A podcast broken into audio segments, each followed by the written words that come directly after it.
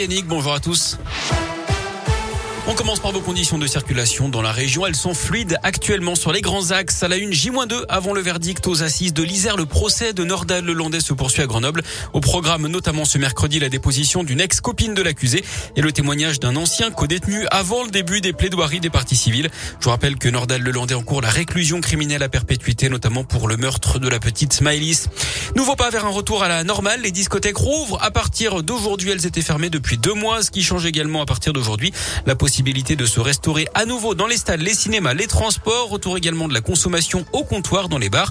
Les concerts debout sont également de retour.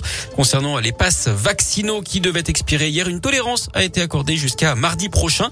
Et ce matin, Olivier Véran indique lui que le port du masque pourrait être abandonné en intérieur à la mi-mars dans les transports en commun et dans les entreprises. Idem pour les enfants en salle de classe situation sanitaire continue de s'améliorer. Dans l'actu également, cette vaste opération de gendarmerie pour la défense de l'environnement dans la région. Elle, a eu lieu du 7 au 11 février dernier, mobilisé plus de 600 gendarmes dans toute la région. 123 opérations de lutte contre la dégradation de l'environnement. Les militaires ont notamment contrôlé des décharges publiques, des garages, des déchetteries ou encore des casses automobiles. Les suites d'une affaire mouvementée en Haute-Loire en 2019, un homme a été condamné à 3 ans de prison, dont 12 mois ferme après des scènes de violence sur fond de conflit familial. En juin 2019, il s'était battu avec l'ancien fiancé de sa sœur avec qui elle devait se marié six mois plus tard. La situation avait dégénéré quand la jeune femme était venue rendre la bague et la robe à son ex. Les deux hommes s'étaient alors battus donc avant une course poursuite à 140 km heure entre Monistrol-sur-Loire et Pont-Salomon. Poursuite ponctuée de coups de feu qui n'avaient pas fait de blessés. Lui a été reconnu coupable de quatre braquages de bureaux de tabac dans le secteur de Vichy dans l'Allier. Un homme de 21 ans a été condamné à 4 ans de prison ferme d'après la montagne.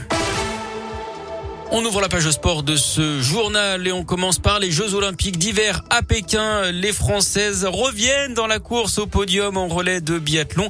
La matinée a d'ailleurs été marquée par la médaille d'or de Clément Noël en slalom ce matin, la première en ski alpin pour le clan tricolore depuis 2006. En basket, la Gelbourg qualifiée pour les quarts de finale de la Coupe de France. Les Bressans ont une nouvelle fois dominé Limoges 88-82. Ils s'étaient déjà imposés face au même adversaire le week-end dernier en championnat. En foot, le PSG a pris une option pour les quarts de finale de la Ligue des Champions. Les Parisiens l'ont emporté 1-0 hier face au Real Madrid sur un exploit individuel de Kylian Mbappé en toute fin de rencontre. Et puis les Saint-Etienne attendu devant la commission de discipline de la Ligue de foot professionnelle aujourd'hui à 18h. Ça fait suite aux 29 fumigènes utilisés lors de la rencontre face à Montpellier. Le club ligérien a déjà un huis clos total avec sursis depuis le match face à Nantes. Mais le sursis pourrait être révoqué en fonction de la décision prise en fin d'après-midi. Concrètement, il n'est pas impossible hein, que les Verts jouent à huis clos dimanche à Geoffroy Guichard contre Strasbourg. Eh ben merci bien.